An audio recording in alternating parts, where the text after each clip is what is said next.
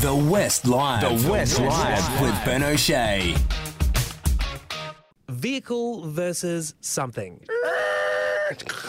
And now we came up with that excellent sound not effect. getting any more just- expensive, just- is it? No, it just doesn't doesn't age uh, at all. That sound effect. But we we came up with that after a series of uh, car versus somethings that always seem to be around Flinders Ave in sort of Yokine, Yes, Tuart Hill. yes. Uh, and now you've got another one. Yes, it's nearby. A 17 year old P plate driver has been issued with an infringement notice for breaching curfew hours Mm. um, because they're a red P plate driver uh, after slamming into a property in Nollamara in our northern suburbs. Um, so there's been significant damage to this house. It all happened just before 1.30 this morning.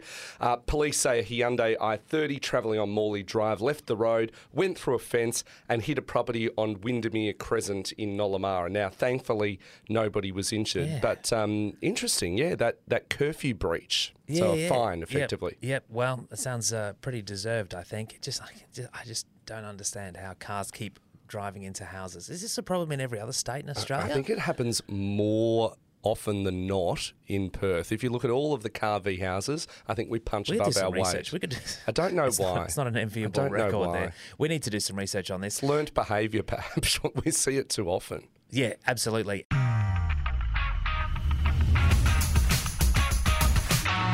You've been listening to The West Live with Ben O'Shea. If the story behind the story matters to you, then you can count on thewest.com.au to deliver.